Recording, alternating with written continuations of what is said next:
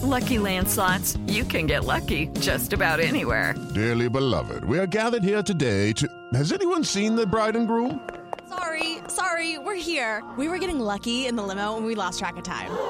No, Lucky Land Casino, with cash prizes that add up quicker than a guest registry. In that case, I pronounce you lucky.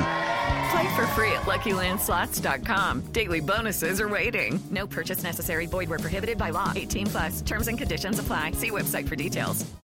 Hello, it is Ryan, and we could all use an extra bright spot in our day, couldn't we? Just to make up for things like sitting in traffic, doing the dishes, counting your steps, you know, all the mundane stuff. That is why I'm such a big fan of Chumba Casino. Chumba Casino has all your favorite social casino style games that you can play for free anytime, anywhere with daily bonuses. That should brighten your day a little. Actually, a lot. So sign up now at chumbacasino.com. That's chumbacasino.com. No purchase necessary. Group. Void were prohibited by law. See terms and conditions. 18 plus. Hello, it is Ryan, and I was on a flight the other day playing one of my favorite social spin slot games on chumbacasino.com. I looked over the person sitting next to me, and you know what they were doing? They were also playing Chumba Casino. Coincidence? I think not. Everybody's loving having fun with it. Chumba Casino is home to hundreds of casino style games that you can play for free anytime, anywhere even at 30,000 feet. So sign up now at ChumbaCasino.com to claim your free welcome bonus. That's ChumbaCasino.com and live the Chumba life. No purchase necessary. VGW Group. Void were prohibited by law. See terms and conditions. 18 plus. You are listening to the Cricket Corner podcast with me, Vatsal Vora. Hello and welcome back to yet another World Cup preview episode here on the platform. I hope you are really getting pumped, really getting hyped for the World Cup, as am I, because there's so much discussion, so much things to talk about heading into the World Cup, and uh, we have already discussed about Team India and their chances heading into the World Cup. So I think it's only right that we shift our focus away from Team India for a moment and talk about their competitors and who are the teams which can go toe to toe against the likes of Bumrah, Jadeja, Ashwin, Rohit Sharma, Virat Kohli, and can possibly take take take the World Cup to India and possibly win it if India fumble here or there or not. Because uh, I personally still feel like India are the favorites, but uh, that that might be biased. But uh, yeah, what what else can I be talking about if the podcast is centered around Indian cricket? Jokes aside, I personally feel like there are three teams which have a realistic chance of competing toe to toe against India and possibly being a bit better than India on their day. And those three teams are England, Australia, and surprise, surprise, South Africa. Let's let's start by talking about team uh, Team England, that is the England cricket team. We have heavily covered England on this podcast as well. We talked about them in the Ashes. We have talked about Australia in the Ashes in the Border Gavaskar series. So it's only right that these two sides are also up there with India as the primary favorites for the tournament. I personally feel like Australia, England, India, and South Africa would make it into the semi-finals of the World Cup. I earlier earlier in earlier this month, I think I tipped Sri Lanka to be the dark horse of the tournament, but the more you look at a team like South Africa, the more you are impressed by them. And I have changed my mind and I've gone with South Africa as the fourth side, which will make it into the semi finals. But let's preview India's main oppositions, main opponents, and if you want to call it their main threats heading into the World Cup as well. And as we rightly mentioned before, those teams are England, Australia, and South Africa. I want to start by talking about England since they are the defending champions. They will want they will be gunning to becoming the only the third nation to defend their World Cup crown. I remember West Indies did that did that in 1975 and 1979. Australia have done it multiple times themselves. I think 1999, 2003, 2007. So they have won it three in a row. And England are looking to become the third side to do that 2019 and 2023. The main core of the England side, which won the World Cup back in 2019, is carried forward into the 2023 World Cup, and it's right. It's really important from the English side of things that they have those players still in their prime and who can still contribute at the highest stage of world cricket because uh, those those players who are going to uh, going to help England defend the uh, defend the World Cup are in the league of their own. You are talking about the likes of Pe- Jonny Bairstow in there. There's Joe Root, Ben Stokes has returned from retirement and will be competing in the World Cup as a specialist batsman. Of course, you cannot cannot forget the captain Jos Buttler. There's of course Mark Wood, Chris Woakes, Adil Rashid, Moeen Ali. So a lot of players who you expect to be featured in England's strongest starting 11 are part of the squad and it's uh, really a bonus from their side of things. Then you add in a few youth in the mix with the likes of Sam Curran. His brother Tom Curran was there in the 2019 squad. He's not there this time. It's Sam Curran who is going to represent the Curran family in India. You of course have Harry Brook in there as well who can uh, come in into the middle order uh, and uh, score some important runs. So England have a really good core and I think the core is the reason why they have been tipped as one of the favorites alongside India and Australia for the World Cup. If if you look at England's lineup and I have jotted down a playing 11 comprising of their strongest players and it goes as follows. You have Malan and Bairstow opening, then you have Root at 3, Stokes as a specialist batsman at 4, then you have the skipper Jos Buttler at five, and then comes the magnificent all rounder contingent from the English side, and those contain the likes of Liam Livingstone, Moeen Ali, Sam Curran, Chris Woakes, Adil Rashid, and Mark Wood.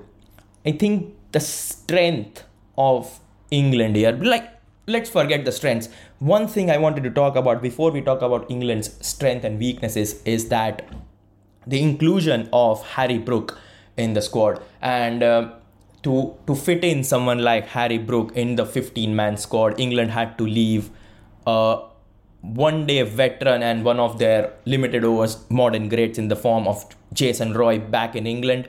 Uh, really really disappointing as far as Jason Roy is concerned. He was amongst the news earlier in the summer when he decided to not sign the England contract. He gave up, gave up on his England contract to play franchise cricket in the United States in the MLC. But he did state that his primary goal is still to play for England and be part of the World Cup contingent will be heading to India. Unfortunately, due to the circumstances and Harry Brook's good form heading into the World Cup, it was it was either Malan, Roy, or Malan and Brook, or it was Brook and Jason Roy. Now, David Malan scored 100 against New Zealand in the series leading up to the World Cup, so that was a no no. Harry Brook was in great form, not only in the one dayers but also in the T20s, which uh, which England played against New Zealand right after the Ashes series.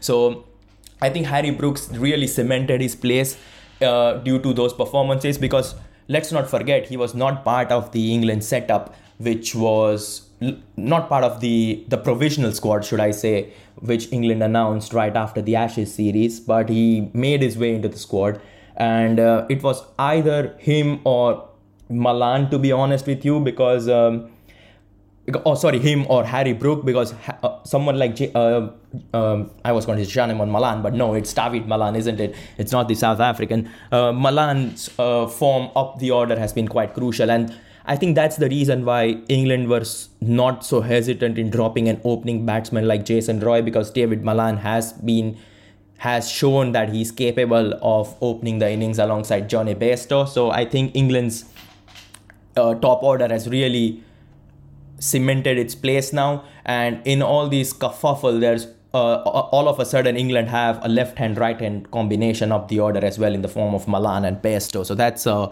positive swing to things while uh, uh, while Jonny Bairstow has been dropped. So yeah, as I said, Malan, Bairstow, Root, Stokes, Buttler, Livingstone, Ali, Curran, Woakes.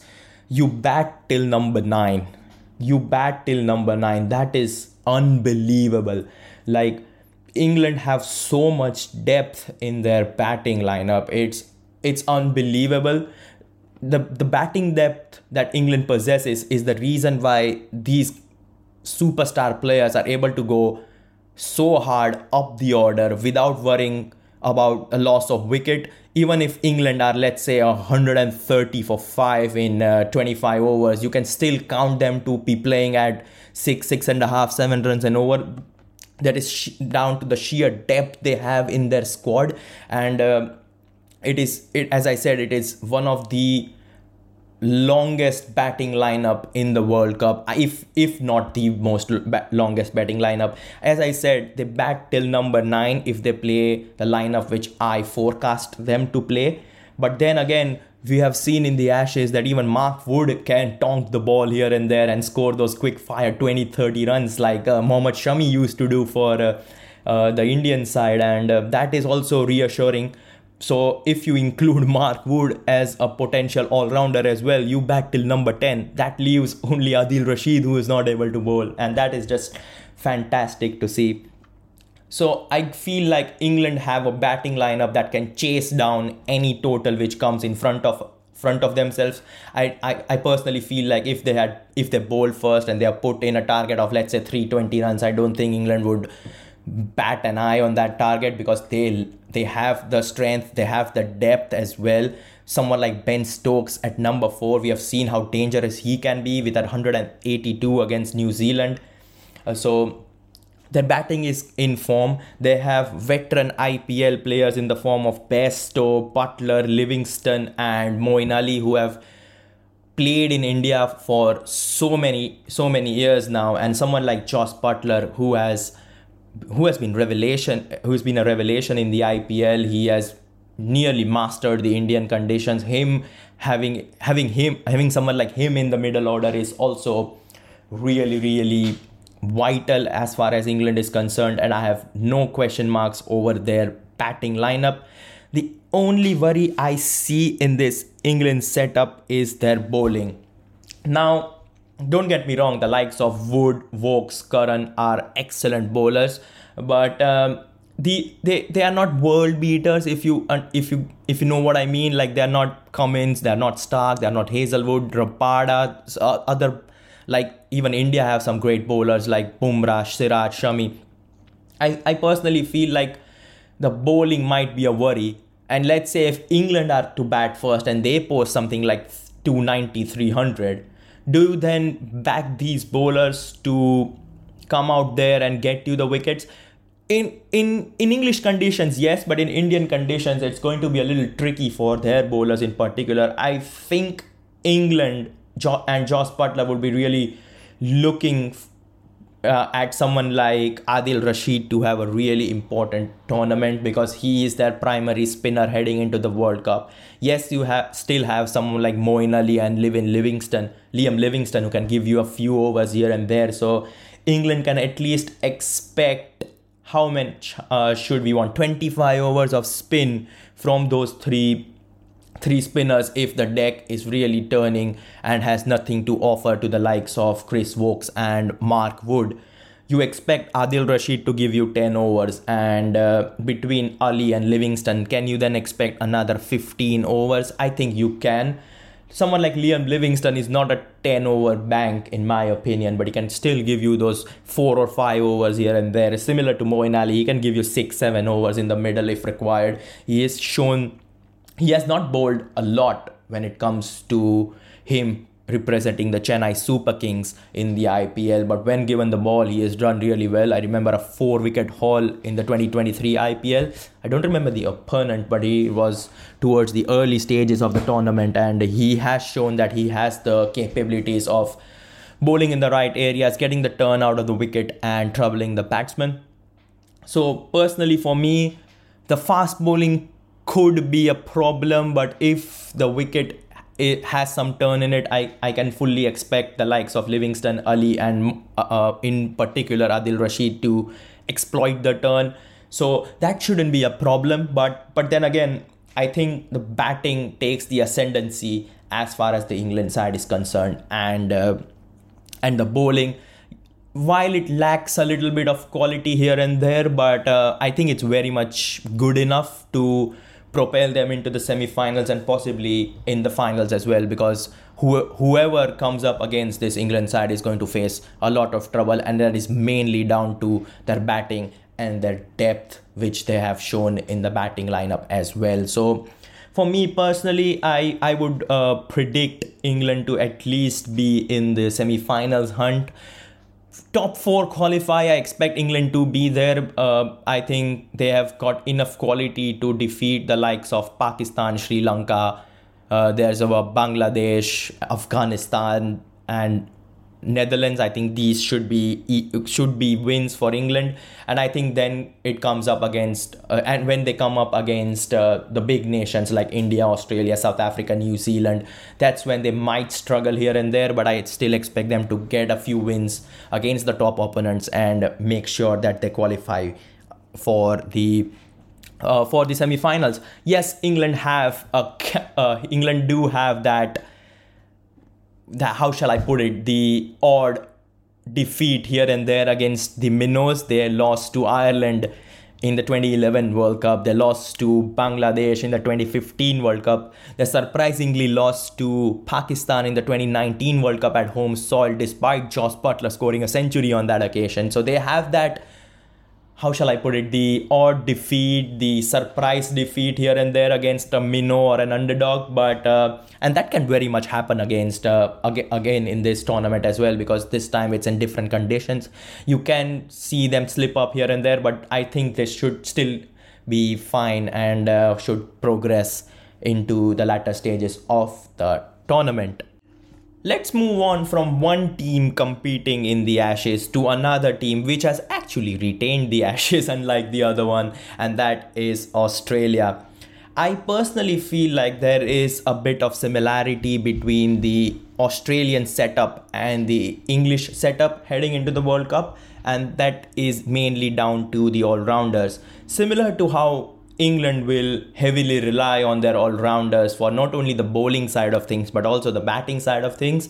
I think that's exactly the case with Australia as well. More to do with the bowling than the batting. Yes, the likes of Maxwell, Stoinis, and Green are really good with the bat as well, but I think that bowling is going to come in really handy, and that is mainly down to just one reason, which is the exclusion of Ashton Agar now, when you talk about the great Australian teams, you don't usually talk about Ashton Agar. When you talk about their test side of things, you talk about Nathan Lyon. When you talk about their limited over side of things, you talk about Adam Zampa. But Ashton Agar was an interesting exclusion because uh, you have dropped him in favor of Marnus Labuschagne. Now, don't get me wrong, Marnus Labuschagne is coming into the World Cup on the back of some brilliant form himself, 100 against South Africa in South Africa, and has performed really well against India in the recently concluded ODI series as well.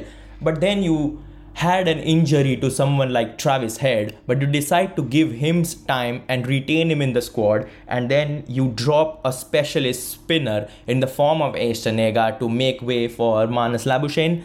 I'm sure Australian selectors are wise people, but I personally don't understand the reason behind the same.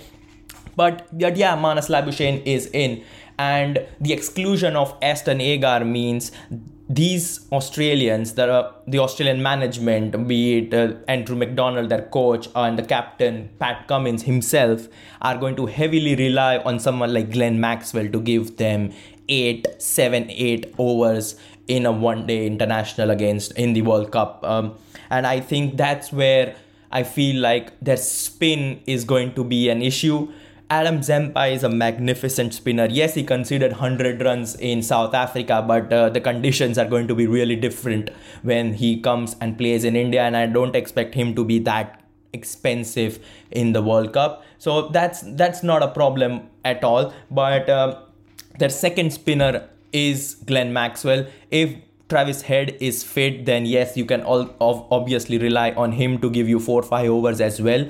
But uh, yeah, I think Australia will be relying on Maxwell a bit too much for his liking. But on on the other hand, he picked up four wickets in the third one-day international at Rajkot against India. So you you never know what uh, which kind of Maxwell turns up. He is capable of picking wickets, and he's shown that. But will that additional added pressure, added burn, per, uh, burden on his shoulder? Uh, propel him to better heights or makes him feel like under pressure and does poorly with the ball. Only time will tell you that. But um, apart from that australia have yet another australia won yet another side which has a really strong and really feared batting lineup. We'll talk about their batting at right now. We'll talk about their bowling in just a moment in just a moment but um, yeah their their batting is outstanding and similar to England once again they have a steady opening pair who are right hand who is one of them is right handed one of them is left handed so that makes things really easy for them heading into uh, the opening in heading into the World Cup when they open the innings. So they have David Warner and Mitchell Marsh to open the innings David Warner left handed Mitchell Marsh right handed if someone's uh, someone's thinking about that. Steve Smith at three, Marnus Labuschagne at four, and then after just four quality specialist batsmen, you are straight away into the all rounders and the wicket keeper. So you'll have Maxwell at five, Alex Carey, the wicket keeper, at six, one of Stoinis or Green at seven. I am I'm sure it has to be an or and not an and because Maxwell has to be there in the team to give you the spin options. And I think when it comes to the seam bowling all rounder, there is a choice between Mar- Marcus Stoinis and Cameron Green. And then their outstanding, outstanding world class seam attack of Pat Cummins, the skipper, Mitchell Starc, and Josh Hazlewood regardless of the format, these three are right up there when it comes to a lethal trio of fast bowling. We have seen do, uh, two like fast bowlers hunting in pairs in twos, but these are the fast bowlers who hunt in a trio and uh, Cummins Starc Hazlewood on their day have to be there in the lineup regardless of the conditions and regardless of the opposition with Adam Zampa there's Adam Zampa their sole spinner coming in at number 11 now, question marks surrounding uh, Pat Cummins' captaincy. Someone might say, uh, I, I think I read it somewhere that he's just captained in four one day internationals in his entire career. But I don't think that is going to matter when it comes to the World Cup because he has had enough captaincy pedigree in his bag. He's captained in Australia in the Ashes, have retained the Ashes in English conditions. So that shouldn't be a problem. I don't think the captaincy side of things is a worry for them something that is a big plus as far as the Australian bowling lineup is concerned is the return of Mitchell Starc in the limited overs uh, setup. Mitchell Starc and World Cups just go hand in hand. I think he's um, correct me if I'm wrong in the comments. Uh, has he picked up like I think he's picked up like 49 wickets? Has he in in in two World Cups that he has played in? I think I saw that when I was doing the wisdom quizzes on Sporcle.com. Um, yeah, 49 wickets or something in two World Cups. I think he picked up like 22 in the 2015 World Cup, 27 in the 2019 World Cup. So he is he is charged up when it comes to the ICC Men's T50 over World Cup, and it shows. He, he picked up a hat trick against uh, the Netherlands in the warm up game in Kerala as well. So he he's striking at the perfect time, and it's really threatening to see as far as an Indian fan is concerned or someone uh, from the outside who is not an Australian fan. So the return of Mitchell Starc is going to be a big plus. Hazlewood is Hazlewood in that game where India were going guns blazing, the likes of uh, Shubman Gill uh, and uh, Shreyas Iyer with uh, KL Rahul in the middle order. I think Josh Hazlewood was the one who had pretty much the best economy rate in that game. He, I think, when it comes to the economy, controlling the pace of the opposition, I think Josh Hazlewood is one of the best bowlers to do that. Second in the all-time bowling ranking when it comes to ODI cricket as well. So he's finding his feet. He, he's probably found his feet in limited overs format. So that's a big plus as well. Uh, I think another positives when you look at someone like Australia is that they have an opening stand and a middle order which is contributing in all formats of the game. The likes of Warner and Mitchell Marsh have been going berserk eh, up the order. We have seen Australia kind of playing like England and India when it comes to opening the innings, that they go heavy early on, and in the first 10 overs, you won't don't be surprised if Australia are 75, 80 runs in the first 10 overs because that's how they are going to play and that's how they have played uh, not only against South Africa but against India as well. We have seen that they have they are not taking things lightly up the order, and someone like Mitchell Marsh has taken that opening slot like a duck to water, like a perfect glove for his right hand in a way, and uh, that is that is dangerous because someone like Mitchell Marsh, he he is the perfect opening batsman as far as the Australian side is concerned. Yes, he's capable of playing at a ridiculously high strike rate of 130, 140, but he's he's he's giving that strike rate with some healthy run contribution as well. He's sustaining that strike rate for a prolonged period of time. We saw that against India where he scored 96 of, uh, of, of very few deliveries, didn't he? So not only is able to play quickly is playing quickly for a prolonged period of time and that gives you a real like a trampoline spring kind of a kind kind of a scenario for the Australian innings because let's say he bats for 20 overs and the Australians are already 150 or 140 then it allows you know the likes of Steve Smith the likes of Marnus Labuschagne to play that natural game because we know uh, both Smith and Labuschagne are quality batsmen and are very much capable of playing at a higher strike rate. But uh, those kind of players, when they play the natural game, play at a strike rate of 85, 90. And I think an early start provided to uh, these middle order batsmen by the likes of uh, David Warner and Mitchell Marsh is going to be really beneficial because that takes away the pressure from the likes of Smith and Labuschagne. They can go around playing uh, playing at 80 85 uh, strike rate. And then and they and the reason why they can afford to do that is because uh, they have an even more destructive lower order with the likes of Maxwell and Stoinis and even Alex Carey is go- is good enough to play at a healthy strike rate as well. So I think it's for as far as the Australian side is concerned their batting lineup is attack anchor the innings attack. So the top order will attack, the middle order will anchor the innings, and the lower order will uh, go berserk as well. So that is a great combination to have. For me personally, I would rank Australia slightly above England when it comes to the list of favorites for the tournament. As I have already mentioned countless times in the podcast, India are the favorites. I'll rank Australia as the second favorites, with England as third, and South Africa, about whom we are going to talk about in just a moment, are the fourth favorites for the tournament. Um, but yeah, I think Australia's team composition, their balance is to the point, and I think that's the reason why they are, uh, in at least in my eyes, the second favorites for the ICC World Cup in 2023. And regardless of the form in which Australia have come, yes, one can argue that Australia are not coming into the best of the forms. They have lost the series against South Africa. They they lost the series against India as well. Regardless of what team composition they played, they still lost the series, didn't they? Even though because India weren't full strength either. Uh, but yeah.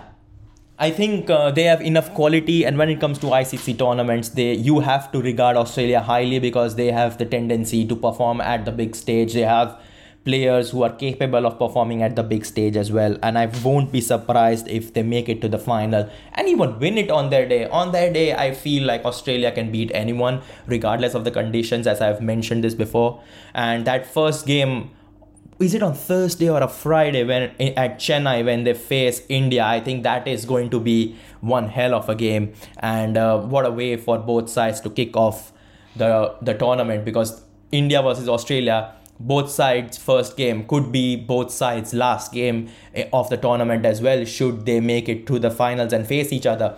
Uh, so yeah really really excited for that particular match as well. Be wary of australia. Be wary of mitchell starc if i'm personally honest with you. But yeah um, once again quality side and i expect them to go deep into the tournament just like england and india. Uh, a PSA to all the fans who are going to visit uh, the Chidambaram Stadium uh, in Chennai to watch the Australia versus India game. Please don't wear yellow on just one occasion. I know you guys love your yellow color. I know your wardrobe is filled with yellow t shirts, yellow socks, yellow pants, but for one day at least, don't wear anything yellow and please wear blue when you support Team India in Chennai. But, so yeah, that is the Australian side of the things in this podcast, and as I've mentioned, uh, quality side, and I expect them to go really deep into the World Cup and are my second favorites to lift the whole thing. The last team which I want to talk about and are my underdogs heading into the World Cup, but I still feel like they can do massive damage to any top sides, and that is South Africa. I personally feel like South Africa have clicked at the very very right time. As I said in the in the podcast when talking about Team India's chances for the World Cup, I talked about that you need recency bias when you come into a big tournament like the World Cup because you want your big players to be performing at the biggest stage in the most in the last couple of months in the most recent times and that is exactly what South Africa have managed to do and you look at South Africa and you look and you instantly think of, oh, World Cup disappointment, chokers, bottlers. Those are the kind of words you associate with South Africa when you play a big ICC tournament. Yes, they have not gotten past the semi final stage in their entire history. Or did they play in the final? No, no, no, they haven't played in the final, didn't they? Oh, just correct me in the comments because I personally feel like they haven't played any final. But yeah, I think South Africa over the years have always had strong sides heading into the World Cup, and I feel like this year is no exception. Yes, on one hand, you don't have the likes of AB de Villiers, you don't have Faf du Plessis, but you still have enough quality players. You don't have someone like Imran Tahir, but then you have got enough spinners in your style, in your side to make wave for. And uh, I feel like South Africa are going to come in a come in with a really good straw squad and and the reason why I have picked them to be the fourth favorites or the or the fourth side which will make it into the semifinals is once again mainly down to their batting. The top six which South Africa possesses can be as destructive as anything. I feel like the top order is good enough, but their middle order, their lower middle order, is something which can which can ha- be havoc and through and be and go berserk against any opposition bowling. I was losing words there because the quality of their middle order is just fantastic. Let me name you the top six, okay? So Quinton de Kock, the wicketkeeper, we all know how dangerous he is up the order. We have seen him do it time and time again for Mumbai Indians, for uh, the Lucknow Super Giants as well. So we all know how good he is in the Asian subcontinent conditions. Temba Bavuma, yes, Temba Bavuma, the captain, is not the ferocious, attacking minded player, but he's still giving you important runs. He's still giving you valuable runs and uh, a huge plethora of runs as well. He's not just contributing here and there, he's giving you big runs. So that's your opening partnership. Someone like Rassie van der Dussen, he's not coming into the World Cup with the best of forms, in the best of forms, but Rassie van der Dussen is a one day specialist, someone like Virat Kohli. He he knows how to play a one day innings. He knows similar to Virat Kohli, not at, such a high level as Virat Kohli, don't get me wrong, but Rassie van der Dussen, he can play in those two gears which someone like Virat Kohli does at number three. He can anchor the innings, he can support the batsman at the other strike, uh, other end uh, on the strike. He can he can complement a partner in that regards. He can play attacking shots as well. So Rassie van der Dussen at three is exceptional. And then then this is the tasty lower middle order which I was talking about. Here it goes. Aiden Markram at four. He can give you some overs as well. So don't forget about that. Henrik Klaasen, we have seen his destruction in the IPL, so he knows Indian conditions quite well. So Henrik Klaasen David Miller, I don't think us Indians need any reminder of the fact how dangerous someone like David Miller is. He's done it time and time again for the Kings 11 Punjab, Punjab Kings, and the Gujarat Titans. So that is your top six. Quinton de Kock, Temba Bavuma, Rassie van der Dussen, Aiden Markram, Henrik Klaasen, and David Miller. And then at number seven to bridge that gap between the batting and the bowling. You have someone like Marco Jansen. Marco Jansen, tall fast bowler, left arm pace. His bowling. Let's keep his bowling and bowling aside for a moment. His batting. That is what I want to talk about. He scored like some 47 of 23 deliveries, didn't he, against uh, so against uh, was what? Oh yeah, Australia of course. And uh, he is very much capable of you know destructing his way out of out of uh, destructing his way towards the lower middle order, uh, towards the middle towards the lower order of the Aust- uh, South African innings. So he's there at number seven. And then you have some quality pacers and bowling as well, likes of Rabada, Ngidi, Maharaj, Shamsi. Those are some really, really good bowlers who can bowl really well when it comes to bowling in the Indian conditions. Um, someone whom I have not talked about in the in the middle order is uh, Reeza Hendricks. He played against uh, Australia as well. I think he played in all five ODIs against Australia, didn't he? So he is there uh, if you want to, you know, replace someone like Klaasen, want to give him a rest here and there. You have someone like Reeza Hendricks, experienced player, 34 year old. So he can come up and be a menace to menace against any opposition bowling lineup. And then um, uh, we, as we talked about Marco Jansen, but uh, his contribution doesn't all just lie with the bat he is very much capable of performing with the ball as well.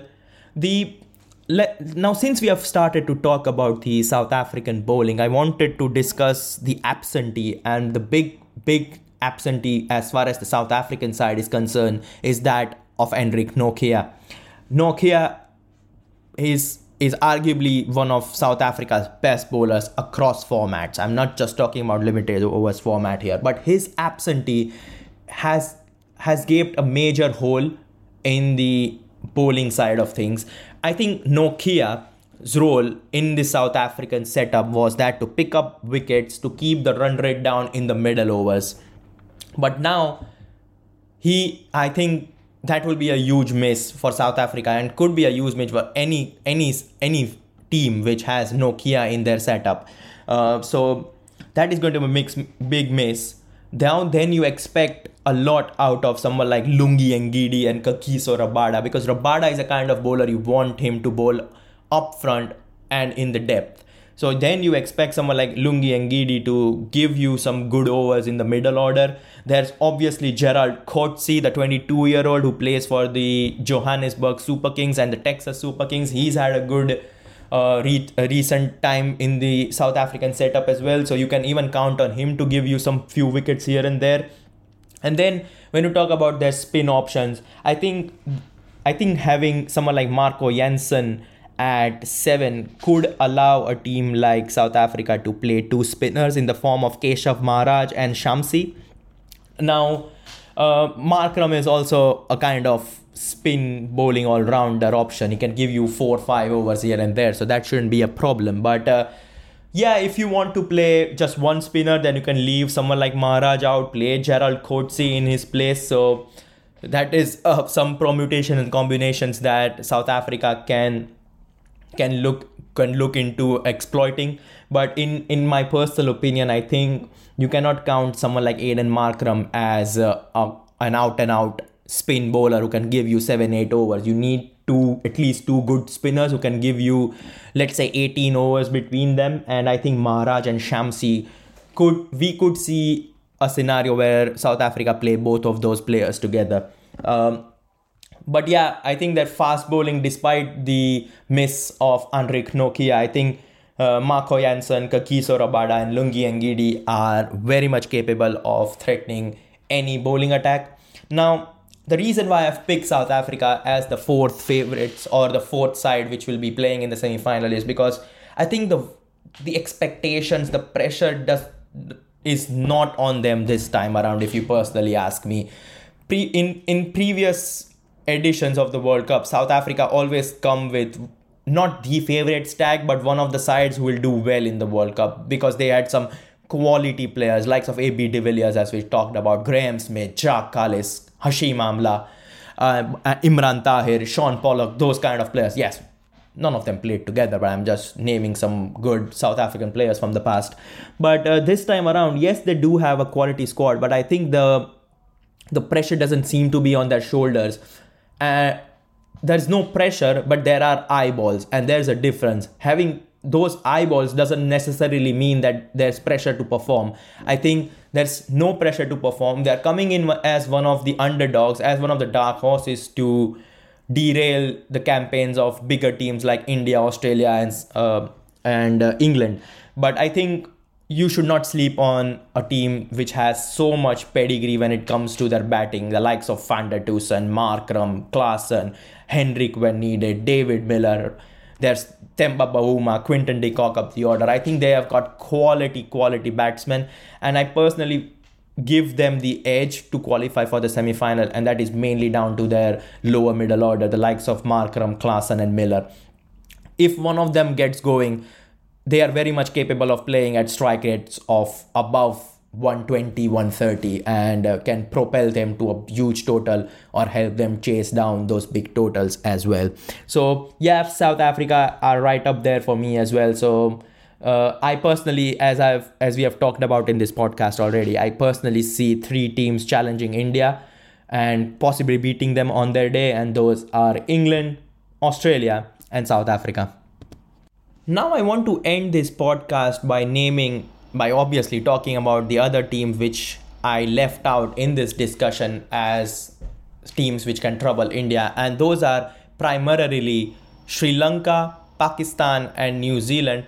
It's almost criminal from my side to leave out a team like New Zealand out of World Cup contention uh, for not for not qualifying in the semi-finals to uh, to an extent, but. Um, uh, I, I personally feel like they still have a lot of quality in their squad. Don't get me wrong, the likes of Tom Latham, Kane Williamson is back. Uh, they're obviously Trent Boult, Southee, Mitch Santner. They have got enough quality. Yes, an aging side, don't get me wrong. All of their key players are well above 30 now, so there's a big transition coming in as far as the New Zealand side is concerned. But uh, yeah, I personally feel like New Zealand would be up there. I I won't be surprised. Let, let's get that thing out of the way. I personally won't be surprised if they miss out on. I won't be surprised if they qualify for the semi-finals of the World Cup in place of either England, Australia, or South Africa. I won't be surprised if they make it in the semi-finals because they have got World Cup pedigree. They have been finalists in the last two World Cups, semi-finalist in the last four, in the last three World Cups now. So they have got record behind them. Uh, but I, I personally feel like the likes of England, India, Australia, and South Africa are just a smidget ahead of them when it comes to the quality of their side. But once again, New Zealand are, as I said, exceptional. Not only with the bat but with the ball as well, and uh, they could they could trouble uh, bigger sides. But I I personally feel like they might be just short. Someone who would be just short is uh, Pakistan themselves as well. Um, similar conditions to how they are used to playing, uh, since they also are part of the Indian subcontinent.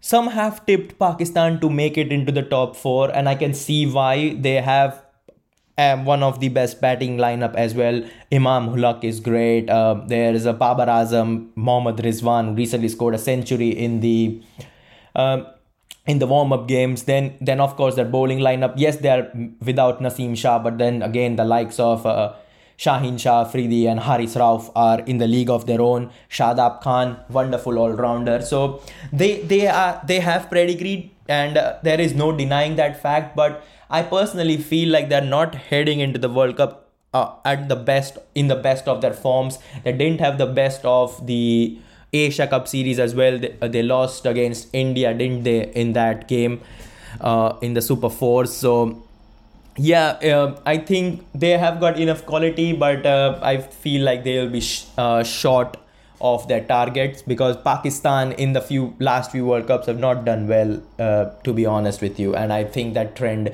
will continue in the 2023 edition as well. Sri Lanka, on the other hand. Um, are missing key players, aren't they? Like uh, Hasaranga is not there. There's uh, doubts over Theekshana as well, isn't it? Or is he out?